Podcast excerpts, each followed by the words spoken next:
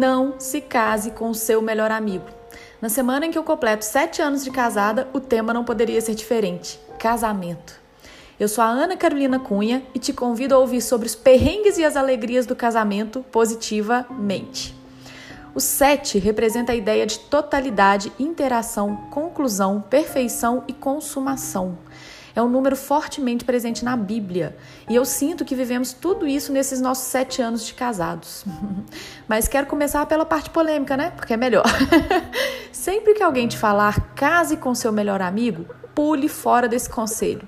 Melhor amigo é melhor amigo, esposo é esposo. Não confunda os papéis. Você deve sim ter amizade, se sentir à vontade ao lado de quem você escolheu dividir a vida, mas existe uma grande diferença entre essa relação e a relação best friends forever. Seu esposo não deve nunca cumprir o papel de seu melhor amigo. Existem confidências que não fazemos a quem compartilha a nossa cama, e existem outras tantas que não compartilhamos com o nosso melhor amigo. Vocês conseguem perceber? Esposo quer crescer junto, subir degrau por degrau ao seu lado, a favor da sua família. Honre o significado dessa união. Sejam aí parceiros, cúmplices, amantes, dialoguem, mas conversem sobre aquilo que diz respeito a um casamento. Com o melhor amigo, você pode até falar mal de sua mãe, contar algo que ela falou que te deixou ali pé da vida. Mas já imaginou fazer isso com seu esposo? Percebe aí a diferença entre os papéis? Esposo não é melhor amigo e nem tampouco pai. Ele é companheiro, é uma escolha feita para seguir a vida com você, é união. Outra coisa que eu não concordo nem um pouco é aquele famoso abre aspas aí, ó, os opostos se atraem. Isso só vale no mundo da física. Ok, tá, ninguém é igual a ninguém, ninguém pensa igual a ninguém, mas as ideias e os valores precisam estar muito bem alinhados para que essa relação dê certo. Não fique nessa ilusão que a gente conserta lá na frente, isso não existe. Isso, inclusive, me leva a uma outra reflexão. Não case achando que vai, abre aspas novamente aí, consertar ou mudar a pessoa. Isso não funciona.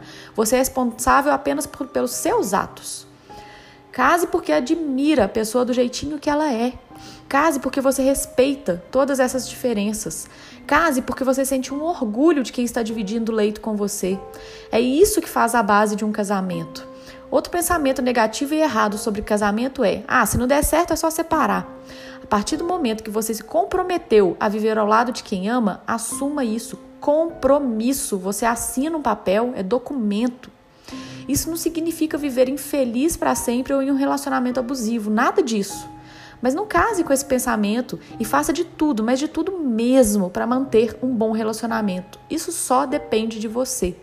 Sempre pense lá: poxa, o que eu posso fazer no meu dia a dia que vai manter essa admiração mútua? O que eu posso fazer, acrescentar no nosso dia a dia? Infelizmente, vivemos em uma sociedade que valoriza muito a mulher fora de casa e esquece o papel que ela precisa exercer na sua família. E isso esse, desculpa, esse julgamento venha de outras mulheres mesmo, né? Já pararam para perceber isso? A maioria das pessoas não entende que o alicerce de um lar é a mulher. Ela faz o homem, ela faz os filhos, ela faz a paz e a harmonia da sua casa com seus pequenos gestos e atos no dia a dia da família. Um jantar especialmente preparado, um tempo de qualidade com os filhos, o deitar-se juntos para desfrutarem de uma leitura. Precisamos valorizar mais esses pequenos e escassos momentos que temos no dia a dia. Não deixa só para o dia especial. Abrace mais, fale mais, sinta mais o cheiro, converse, olhe. Todas as vezes que eu olho profundamente para o Léo, parece que toda a chama da paixão lá do inicinho do nosso relacionamento se reacende em mim. Experimentem fazer isso. Sabe quando falam que o primeiro ano de casado é um desafio? Por aqui a gente não teve nada disso. Sabíamos o quanto queríamos manter aquela harmonia no nosso relacionamento. Nunca tivemos um conflito, de verdade. Discordamos em alguns pontos, mas isso nunca virou motivo de briga.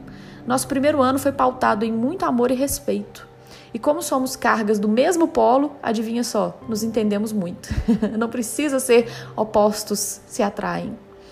Confesso que esse sétimo ano é que foi o nosso, mai, o nosso maior desafio, o ano mais difícil. Foi o ano que entramos mais em choque. Mas sei também que grande parte da culpa foi minha. Eu me desloquei um pouco desse papel de esposa, mas rapidinho voltei para o eixo e cá estamos, vivendo uma deliciosa harmonia e alegria de novo.